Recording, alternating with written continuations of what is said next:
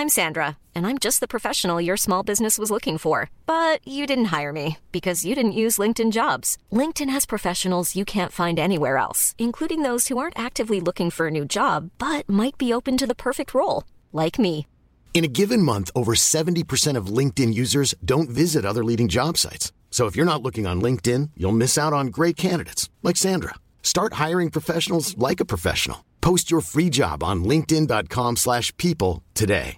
Ready to pop the question? The jewelers at BlueNile.com have got sparkle down to a science with beautiful lab-grown diamonds worthy of your most brilliant moments. Their lab-grown diamonds are independently graded and guaranteed identical to natural diamonds, and they're ready to ship to your door. Go to BlueNile.com and use promo code LISTEN to get $50 off your purchase of $500 or more. That's code LISTEN at BlueNile.com for $50 off. BlueNile.com code LISTEN.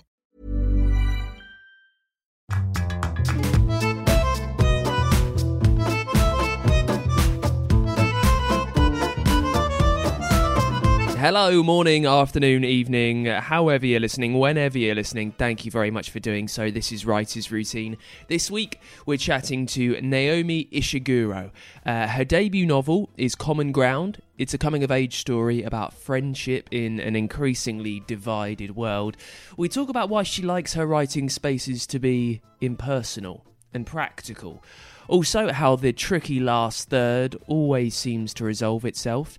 Uh, and when you're like Naomi, when you've studied creative writing and now you teach it too, how much do you think about the rules that you've learned um, when you come to write it yourself? I always imagine it being the case with like great musicians. You learn all the theory and you get it all in as muscle memory, and then you just got to like let your creativity free and just not be like thinking about how you're you know doing the technique of the finger picking but because you've done it so many times in practice your hands just do it naturally um, i think that's what i try i try and do for my approach we'll see if it's worked there is more on the way with naomi on this week's writers routine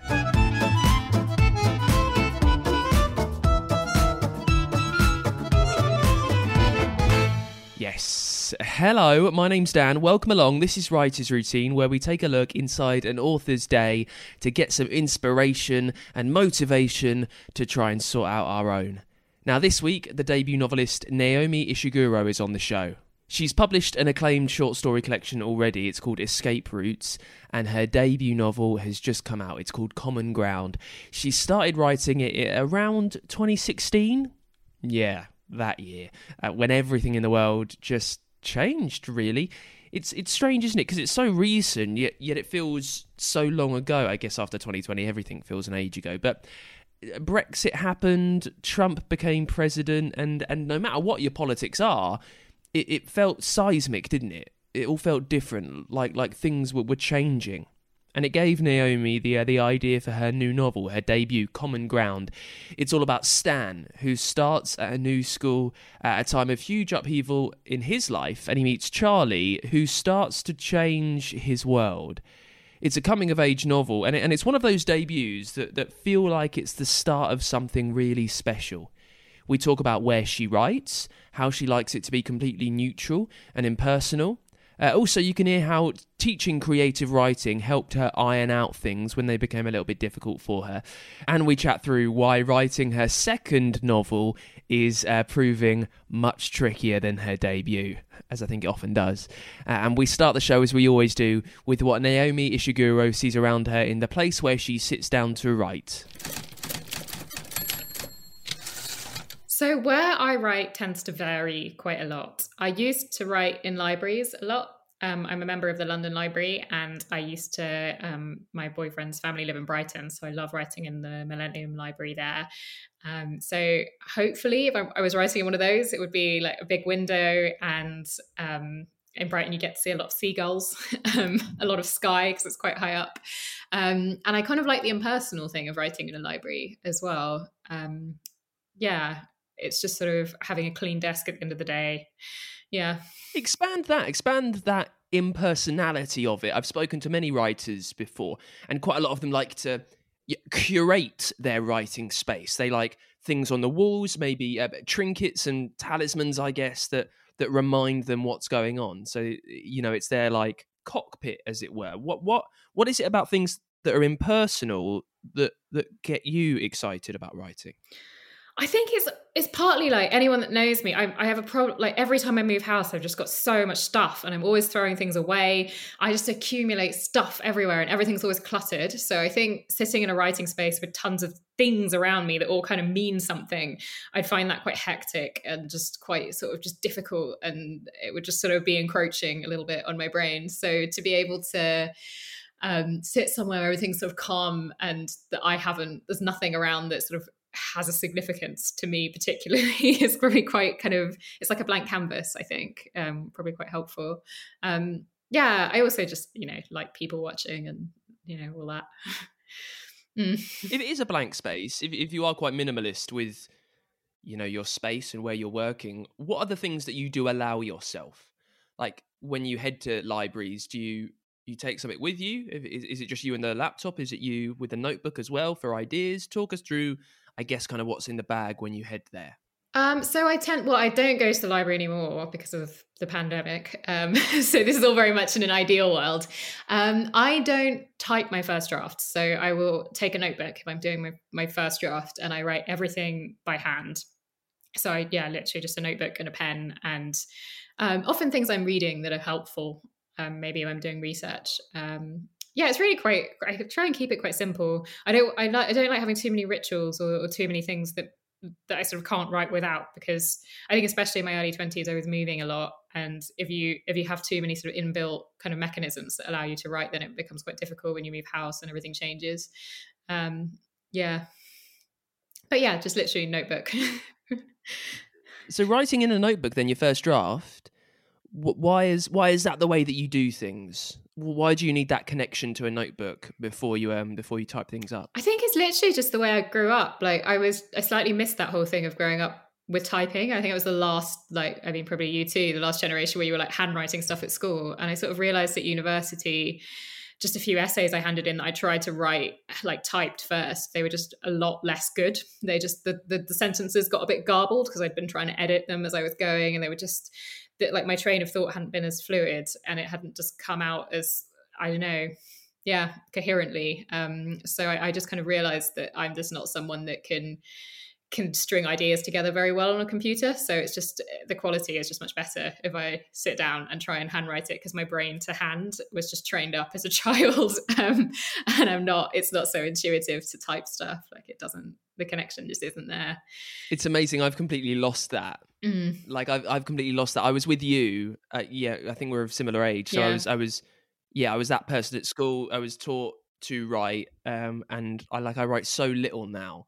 If I do ever need to, it, it's honestly like trying to walk again. Like I, I, I, just struggle so much. In in the time when you've written your first draft, then and you're kind of moving it on to later drafts on the laptop, we're kind of shooting this question quite early, but I'm interested. Uh, what's that process like? Like, how do you transfer something from a nice romantic kind of clear cut notebook to then editing as you go onto the laptop. Just talk about that step. Well that's a really important step actually. Well first i always i do a thing where i take photographs of all my notebook pages. So my camera roll on my phone it's just like insane looking. I'm terrified of losing them because if i'm like writing in libraries all the time and i'm flitting between brighton and london and all of that i'm just terrified i'll just leave it on the train or something. Um, and that would be hours of work obviously if it's just there's no backup. So i try and back everything up by taking photographs. And it's helped in the past actually because you can you can just bring up the image and type it out and you've got the words back. Um, but yeah i think that that process of transferring from handwritten to on the screen is a really good part of the editing process for me like it's quite helpful. Um, i'm not quite sure what i think i just kind of noticed then anything that's a bit unclear or i just i automatically kind of start as I type up, I, I, sort of refine it a little bit. I try not to. I think that's it. I try, I try, and second guess myself. I try not to. I try to just type it up as clean as like as exactly as it's written, and then the few things that I'm like, oh, I have to change that though. That's usually the things that actually do need to be changed. How much do things normally change between like if if you try not to change it a lot? How similar is your your your second draft on on, on a laptop compared to your first draft on on the page? It probably is quite similar. It's probably quite similar. Yeah, it varies, of course, and I'll do it at different stages. Like with Common Ground, I wrote it in sort of part one, part two, and part three. And from what I remember, I typed up the whole of part one once I finished it, and then I had still had part two sort of going in a notebook, and then I typed up part two sort of at the end of that. So I won't just type a whole book in one go. That would be a nightmare. Um, yeah. But what's interesting is that you've you've published short stories before, but this is your debut novel that you've published. Now I'm sure you've kind of worked on novels in the past. Everyone's got them kicking around their their desk. But as you go on, like if this book is successful and then you have to write many, many more books through the years, is this a is this a way is this a process that you're kind of comfortable carrying on? I don't know. I do think about this, and I'm also I wonder whether like you know writing is, something I, I'm going to sort of do all the time. Is this one of these things because it is quite laborious um, writing everything out and then typing it, and it just didn't quite feel that efficient. It just felt the most efficient way to do something deeply inefficient, kind of at the time. Um, so I'm not I'm not really sure. I think with each book it will probably vary. Um, I've been trying. I ha- having said I'd like to handwrite everything. I've been trying to type something up recently because I just found myself like type the first draft because I found myself just bewildered in notebooks. So I just couldn't see it, see the work clearly anymore. I just felt like I was just seeing loads of like handwritten mess essentially. Um, so I feel like between from, from from book to book, the process will probably vary because like the form's going to be different and the way like the way you write it necessarily has to change with with what the project is. What what did you enjoy most about the process and the form Uh, from the first one that you would like to try and be consistent through your through your novels? I think I tried to write it in a way that felt quite honest and I didn't want to feel like I was trying to sound like my sentences were very nice or elegant or writerly, or I was trying to sort of operate almost the like kill your darlings principle, but from the first draft, like not as an editing thing, but just yeah, if anything seemed too flowery or like I was just kind of getting lost in a description for the for the sake of it, I was just kind of like, no, who's that for really? Is it just for me to make myself feel clever? Um, so I think I was just trying to trying to keep things very like quite direct and quite um quite I, I, hate the word so unpretentious like oh i was being so unpretentious but like trying to make it yeah, it's almost pretentious by definition isn't it that yeah. I know yeah that's it but just try to be quite honest in it and just with the voice and not try and seem more literary than like people are and than, than i am. I think i think that was a, a good exercise with kind of every sentence in it and um i would like to keep that up definitely how how would you know when a sentence wasn't right? When, when you're rereading them, and uh, you know, as you're writing, or then when you're transferring it onto the laptop, what was it about a sentence that set the alarms going? That hang on, maybe maybe this is not what I want.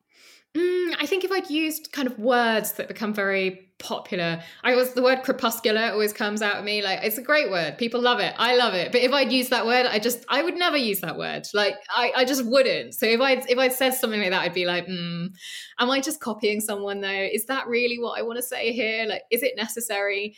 And I think it's also like the rhythms of a sentence. I was I was trying to keep the rhythms very I don't I don't know what it was. There was a kind of just like a rhythm to the book and, and the voice and having having said I work in libraries, I do, but I sort of read aloud in my head quite a lot as I'm writing. And if, if the sentence doesn't fall in the right rhythm, I'll sort of just it, I'll I'll change it. It won't. It, yeah, I know that it doesn't fit. in an ideal world, I would just take it. I, have been very lucky with with Common Ground and um, the last year, so I was sort of basically able to do it full time give or take a few days. So um, I would treat it like a nine to five. Like I would just get up about seven, um, commute into central London, uh, sit down, and take out my water bottle and whatever I was doing. If it was a first draft, just use my notebook. You know, just it's very boring. Um, just kind of clock in the hours really. Um, have have lunch for like half an hour while I read a book and then go back to it, leave about six. Like it was literally that dull. Um, but like it didn't feel dull because I was writing a book. But when you actually look at it, it doesn't it doesn't look like much. So why are you keeping those hours then? If you're a if, if you're a writer and as you say you were lucky enough that you, you you could dedicate it pretty much every day to this over the last eighteen months or so, when you've got that liberty, why are you sticking to a traditional nine to five that so many people want to get out of? Why why are you not writing at bizarre hours of the day? You know, getting your work done early so you can go and do stuff in the afternoon, or or, or doing it late. Like, why are you why are you keeping to that kind of normal structure when you don't have to at all? Um, I think it's a very that's a good question. I kind of think that when people want to escape the nine to five, it's probably the actual work rather than the schedule that's the problem really. Um, and if you if you like what you do then it's actually just a very like there's a reason why capitalism sort of settled on on you know well, it's not really nine to five anymore like 8.30 till 6.30 but you know like it, it, it it's an efficient way to use the day. Um, and if if i'm doing what i what i want to be doing and writing a book um, why wouldn't i as my own boss kind of choose to use the day in, in the same way um, but for what i want to use it for if i'm if i'm lucky enough to do that. So i think that was kind of my thinking. And so much of writing a novel is just is is sort of yeah just put it putting in the time and being quite disciplined about it. And i'm not someone that can just sort of drift around and, and sort of come up with something amazing. I would just do no, no i'd do nothing at all or i would do something completely different. Um, so yeah i think i think that's why. Um, recently i found it harder working from home because the, the sort of schedule and the boundaries just can't aren't really there. Um, so I found I found doing slightly more weird things like sort of getting up very very early and writing in the early hours of the morning and all that kind of helps a bit more if you're if you're stuck at home. But yeah, in, in an ideal world, I really do like the kind of standard. I think it's like switching your brain on as well. It's such a like high intensity brain work thing to do to be writing a book that it's just nice to have the boundaries and to be in the pattern. Like, you know, that at a certain time of day, your brain just turns on and it's used to doing that. So you sort of do that and then you're at sort of peak, whatever it is, for a few hours and then you can sort of edit or whatever in the afternoon. It's just quite, yeah, handy to have the routine. So when you get there at nine o'clock, how good are you at instantly getting to the work? How do you find your energy and, you know, your focus, as you mentioned before? How do you find that flows during the day with your concentration? I think the pattern helps. Um, as I was saying before, because I this all feels quite theoretical because yeah, I, I, haven't been going to the library and it hasn't been going this well for since the pandemic started and working from home. But if you, if I go to the same place and and start at the same time every day, I find actually it's quite easy just to click and click back into it. Um, yeah, I'm just quite excited to be starting it, and with the commute, you're sort of quite excited throughout it to start on what you're what you're doing. You sit down, you just sort of start it immediately because um, that's what you do. Um, yeah, so I yeah my concentration throughout the day. Um, usually it's if I'm enjoying what I'm doing. Um, it can it's usually pretty pretty fine. Um, I think that's the weird thing about writing though. It's sort of a, a blessing and a curse. You can lose the eight hours to it in one go, and it feels like only an hour has passed, and that's great because it's working but then it's also like where did the day go? So i'm always this sort of frantic person that doesn't have enough time to do anything and i'm like why is there no time in the day? Um, and everyone else is like what's wrong with you? Um, yeah. How much of those eight hours are planned? Uh, as in do you, do you know exactly what you're going to work on? I mean, have you got some form of overarching structure for the story and you think right today i'm going to crack off a thousand words of chapter seven. Um, when, when you sit down at nine how much do you know what you want to get done before five? Um Probably quite a lot. With with the first part of Common Ground, I didn't plan part one because I was sort of feeling out the project, but I had a clear sense of what the final scene not the final scene, but like the sort of climax to part one. I, I kind of knew what that was going to be. And there's a kind of Neil Gaiman quote where he says that the handiest thing is when you you so the first, the thing that comes to you about a story kind of varies. Sometimes you get the idea for the beginning first. Sometimes you get a scene from the middle. But the, the handiest is when you you kind of see the end, and all you have to do is just sort of aim for it. So I didn't actually plan part one, but I just like aimed for that final scene um, and just allowed myself to get to know the project. Um, part two, I sat down and planned out every scene and like the beats that I wanted to hit. And I did it all in one go in Brighton um, in the Millennium Library over there. And then I sort of adjusted and adapted as I realized, oh, we actually need another scene for that to happen with that character. And that character needs to realize this. So I need to add in another bit there. Um, but then I just sort of adjust my plan. And then I sort of sit down and be like, right, we're nailing this bit today. And then just sort of write that scene. But I wouldn't write as much as a thousand words a day, I don't think. Um, I don't know that many writers. I don't know. Maybe I do. Some people do do that. I think I know a few people that sort of write books very, very fast, but um, I, I, think the quality would probably drop off after about 800 words. Um, I don't know. It varies. Some days you're just in the flow and you write like 2000. I, I honestly don't know. It, yeah, it really varies. There's, there's a few things there that I, that I want to pick up on. So, uh, just about the word count, really. Um, if you find yourself kind of dropping off about 800, is that be, like, does every word kind of need to be perfect for you? Or are you happy overwriting and you're just writing, writing, writing, and you know that you're going to have to cut and kill your darlings, as you mentioned earlier?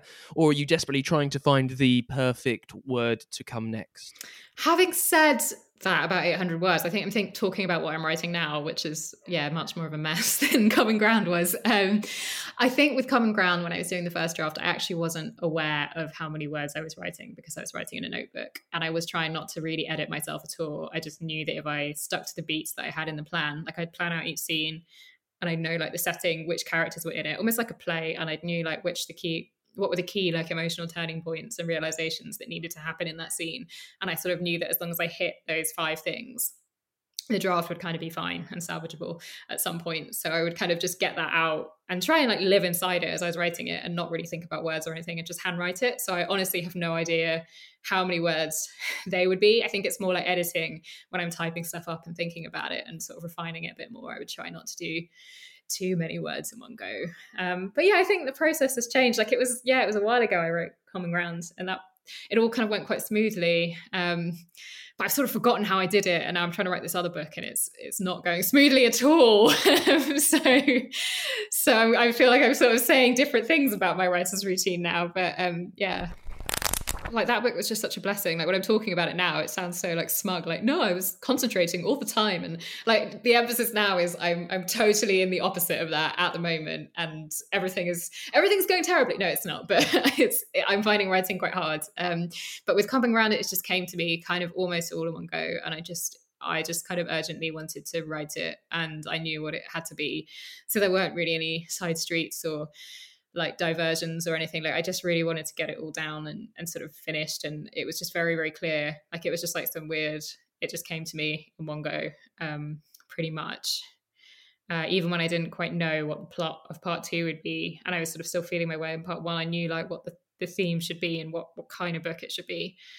Um so yeah i think i think it was just a lucky it was just a lucky strike that one. It just kind of yeah i think some books just turn up um, yeah. If you're finding the second book harder, what are you doing to make it more bearable then? If, if it's nowhere near as plain sailing as uh, Common Ground was, uh, how, how are you kind of what are you doing to, to, to help yourself out, I guess? I think not a lot of things that consciously, because um, I don't quite know what to do.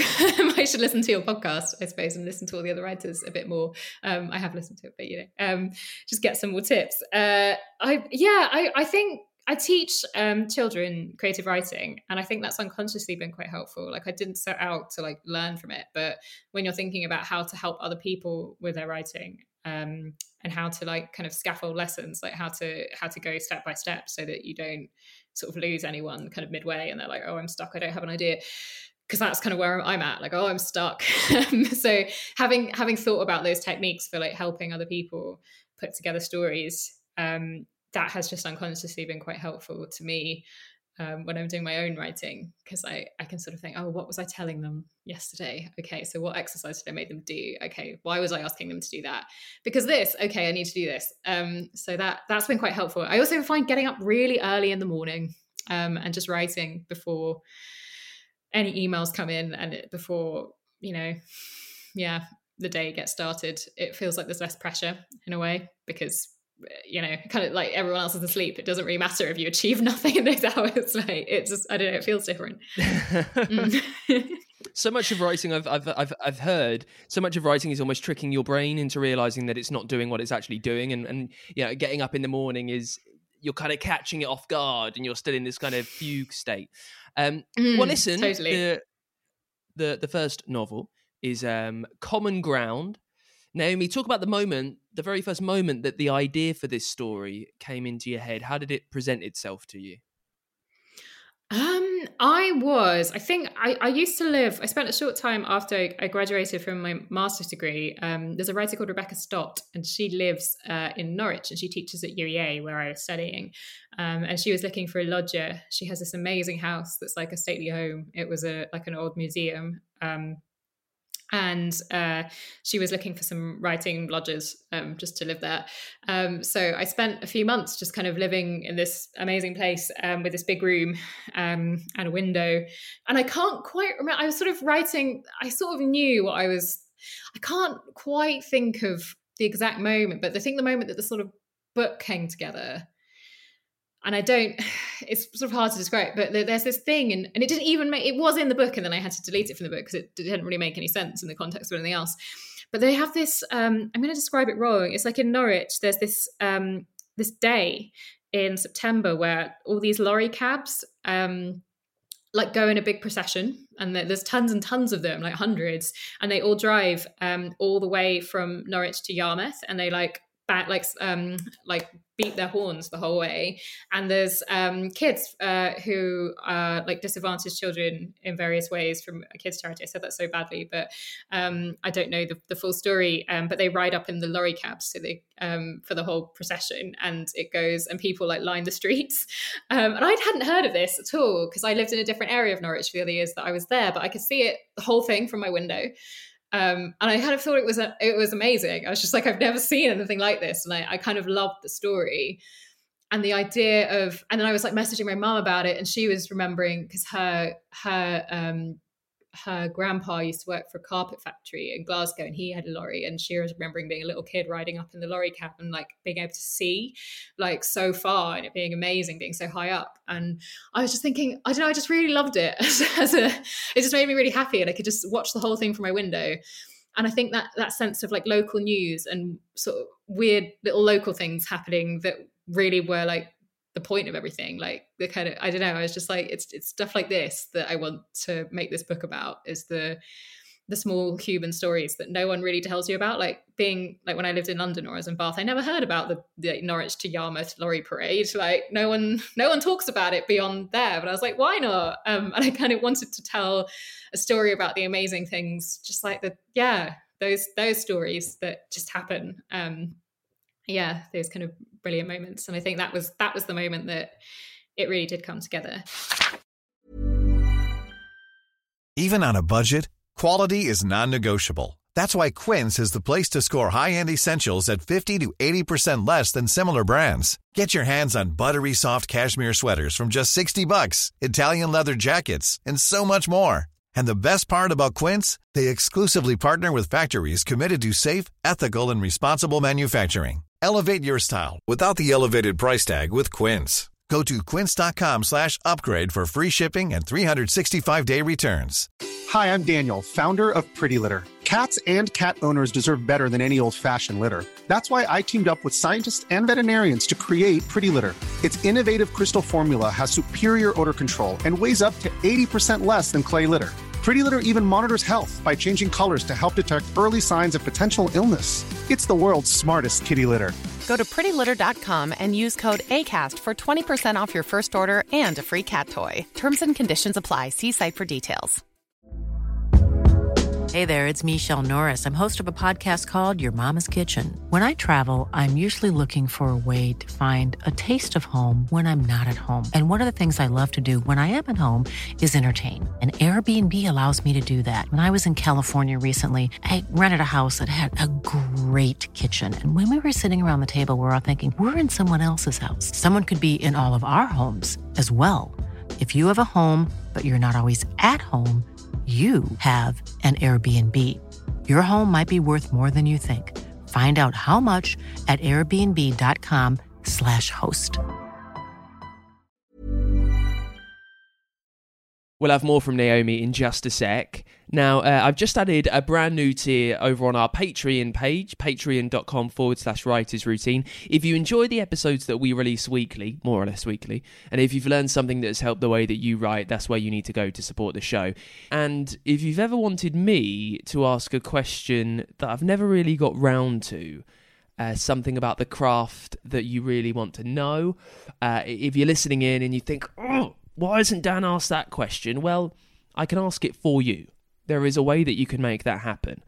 Uh, over on this brand new Patreon tier, it will get you a bonus episode every few months full of your questions. Your questions that you send to me, and I ask them to writers on your behalf. Uh, and the episode, the bonus episode, will only be available to those backers. Now, this main Friday show, it will remain free as a bird for you. But if you want me to pose your questions to the authors that I interview, you can make that happen. Now, this might be a little working progress at the start. If you do back us straight away, just give us a little bit of time. Uh, I think the episode will be released more or less every three months, but it, it kind of depends how many questions I get as and when. We'll figure that out as we go, but you can help it get started really. Head over to patreon.com forward slash writers routine and support the show over there. Right, let's get back to it then with Naomi Ishiguro talking about her debut novel, Common Ground. In this part, we talk about the tricky last third of the book and how she manages to push through it. Also, uh, how much thought she gives to making us care about these characters. Like, how naturally does that come? And we pick things up uh, talking about the new novel, Common Ground, and uh, how the idea for it came into her brain. I was sort of seeking a new project because I, I liked escape routes but as with any first book that's my short story collection as with any first book that's always something that you look back at and you're like oh that just didn't work. I didn't like that. That didn't quite link or like what was i thinking? That just didn't communicate at all. And yeah i am proud of it but it felt very um, messy and it felt like i was getting out something like a whole kind of imaginative world that i was kind of quite obsessed about when I was sort of a teenager, like all the sort of dark fairy tales and all of that. And um, I think the whole time I was editing it, because I spent quite a long time sort of editing it and working on it, I was wanting to write something that felt kind of bigger and more like me now. And um, yeah, that sort of tapped into a lot of the things I was I was thinking about. It was sort of around 2016 and um, the EU referendum and all of that. You know, everyone in the country just thought about Brexit for like an entire year. That was just all we thought about. Um, so I think I wanted to write that. All that stuff was kind of. I was like, I want to write the the novel about this, um, but I didn't know how. So that yeah, it was all just kind of there. Like I, I wanted to write a better book than Escape Routes, and it, I, I knew it had to be something sort of around um, I don't know belonging and and Britain and England and and um, kind of solidarity and, and all of those themes and I guess I was sort of looking for the, the way into that project. So I was sort of seeking out a new a new project in that way. I was like, how how am I going to write this? Where's it going to come from? What's the hook? Like, who are the characters? But I, I knew I wanted to do that sort of from from a long time ago. 2016, like when we look back on it, it will be the maddest year ever. Like Bre- like whatever your opinion, people's opinions are about all of these things, but you know Brexit and Trump were quite seismic world events, and also here in the UK, like everyone died. Anyone famous that had ever lived suddenly died. Like uh, what's going on? Anyway, so you've got this. um You know, you've seen the uh, the Norwich uh, lorry trip to Yarmouth, and you think this this will be a nice theme, a nice idea for a story. Where does the plot come from? That how do you go okay this is what i want to write about. Now i need some characters. Now i need something for the characters to do. How do they come into it? Um they just sort of appeared. I think writing the first is the worst answer isn't it? They just sort of appeared. Um i absolutely hate that. Sorry. Um, but i think i think the yarmouth lorry thing helped me understand i hadn't written him yet but there's a character called charlie in the book who um he picks up lots of uh, local history things like that. And he has this kind of like idea forming in his head about what's important and what kind of stories people should be telling and kind of what this country really is. And he's he's sort of always piecing them together and they're kind of different from the stories that you might learn at school or in history or um, you know it's not like tudors. It's um, there's a story that that does like the the lorry cabs was initially one of the stories that he'd picked up on. Um, but I had to delete that because he just had too many stories in the end. But the one that made it in was um, uh, it's like the the story of um, these Glaswegian factory workers in the seventies who, refu- who refused to um, repair these Rolls Royce um, fighter jets um, because they realized they'd been used for the military coup in Chile. Um, so they like down tools and solidarity and just kept them the engines rusting and just refused to to mend them for years and years in the end, they just it, yeah, it's a very strange story. The engine just disappeared um, in the middle of the night. So that's a whole other thing. But that that story of solidarity isn't one you learn at school, but but you he just is a character that, that sort of picks up on these um, stories that he thinks are important and i think seeing seeing the lorries i think I, I, sort of got a sense of that a character that that kind of goes around and he doesn't quite know why but he's sort of collating these things because um, it's it's important to him um, the other character was sort of more obvious i guess he's this sort of young kid who's um, kind of a more standard coming of age character. He's dealing with bullies at school and problems with his mom and all of that. Um, yeah, I don't know. He just sort of appeared, um, and it, it's the story of their friendship, really. Um, but yeah, um, and then the, the plot just came out of the yeah how they interacted. I think when you're talking about these characters, and, and you know, one is a, a coming of age character, and, and typically, and you uh, what what was your master's in? Was it in a form of creative writing? Yes, I did a MFA in creative writing. Yeah. So when you're when you are writing this novel, well, and in effect, when you're writing anything that you write, um, how much are you thinking about what you've learned when you are writing? You know, how much are you thinking about beats that you have to hit? What makes something read well? Use of words, use of pace. How much are you thinking about these things as you tell your story? Um, I'm not really thinking about them at all, but I just think through years of like just building them in. Um, it's almost that thing with I don't know if it's the case, but I always imagine it being the case with like great musicians. You learn all the theory and you get it all in as muscle memory, and then you just got to like let your creativity free and just not be like thinking about how you're you know doing the technique of the finger picking but because you've done it so many times in practice your hands just do it naturally um, i think that's what I try, I try and do for my approach. We'll see if it's worked. mm. With with uh, with these characters, um, with uh, with with Stan and, and Charlie, uh, if you know so much about them, and it's these characters that are going to keep us going, they're gonna they're gonna pull us through the plot. Uh, pull, pull's a terrible word. They're gonna you know lead us nicely through the plot in that we want to repeat. You know what I mean? Um, how do you make? Well, how much do you think about whether us as the audience, whether we care about them as much as you do when you're writing them in Brighton Library. Oh, wait, so that's like how how do I I make sure the audience care about them or yeah, like how are you making these characters relatable and accessible and and and that we we we care about them, I guess. I think I didn't really think about it that much when I was writing them, but I think I was sort of, I sort of felt, I, I held felt faith with the sort of alchemy of the process that if I cared enough about them and I sort of really, yeah, I really loved them as characters, then then the readers would see that as well. Um, and I, yeah, it, it was a very strange thing because I, I, felt like I knew I knew them and I, I cared about them and they were like real people and I really wanted to just like get them down and I thought that if I did, then everyone else would sort of feel the same about them as I did. I didn't really question it, but yeah, now now that I'm I'm writing this other book and it's it's harder, I do have to sort of think about like like I was saying, like with the, the creative writing, teaching it to children and thinking like how do you make your reader sort of care about your characters? And I, I sort of do think more about sort of you know more not tricks but like more techniques and and sort of strategies for for for that kind of thing but with common ground I, I didn't really i didn't really think about it i was just sort of blindly sure that it would work um, for for better or for worse. So, what, what what techniques and what tricks are you thinking about now with the second and and, te- and teaching children of?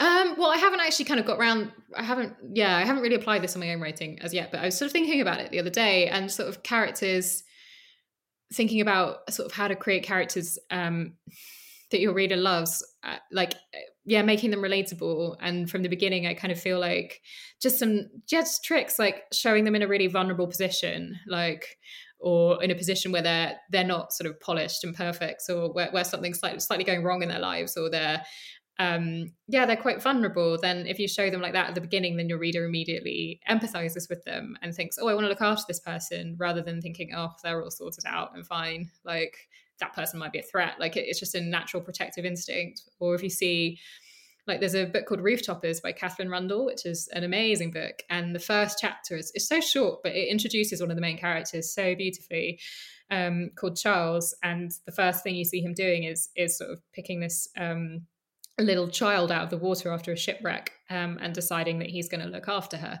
and just seeing a character sort of make that decision to like look after a vulnerable person as well like a, a, a, small child you immediately you you just love that character just immediately because um, you think oh what a lovely what a lovely thing to do. So yeah just just tricks yeah that you know seeing someone make the decision to care for something vulnerable seeing a vul- like vulnerability i think is is something um that that does sort of get re you know sounds so uh, yeah i don't i don't know sort of get tricks readers into liking your characters that's not what i mean at all but it, yeah it's a good it's a good thing to be aware of.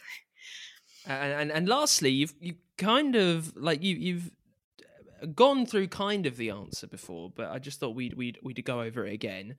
Um this was your first novel which is obviously a big undertaking and, and you've said your, your second one is proving uh less easier than the first.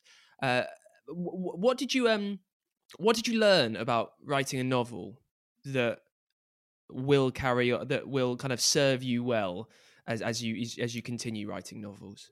Mm. I wish I knew the answer to that because it would be very helpful currently um, in my writing.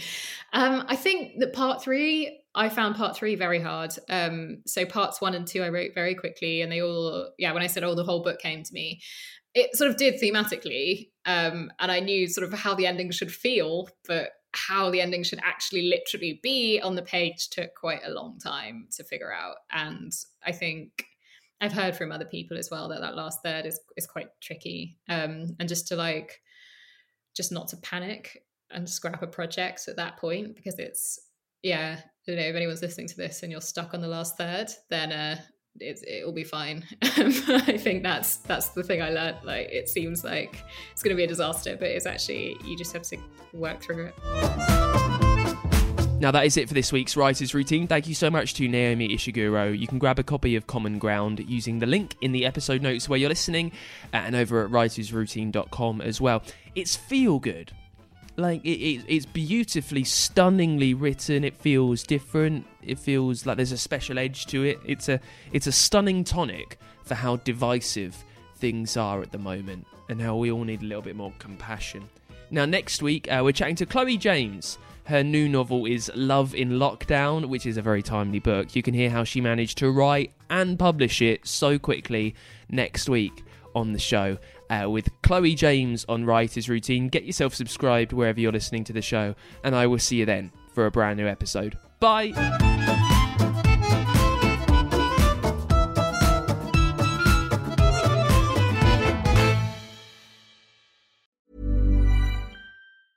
Hey, it's Paige DeSorbo from Giggly Squad. High quality fashion without the price tag. Say hello to Quince. I'm snagging high-end essentials like cozy cashmere sweaters, sleek leather jackets, fine jewelry, and so much more. With Quince being 50 to 80% less than similar brands. And they partner with factories that prioritize safe, ethical, and responsible manufacturing. I love that. Luxury quality within reach. Go to quince.com slash style to get free shipping and 365-day returns on your next order. quince.com slash style. Even when we're on a budget, we still deserve nice things. Quince is a place to scoop up stunning high-end goods for 50 to 80% less than similar brands. They have buttery soft cashmere sweaters starting at $50, luxurious Italian leather bags, and so much more. Plus, Quince only works with factories that use safe, ethical, and responsible manufacturing. Get the high-end goods you'll love without the high price tag with Quince. Go to quince.com/style for free shipping and 365-day returns.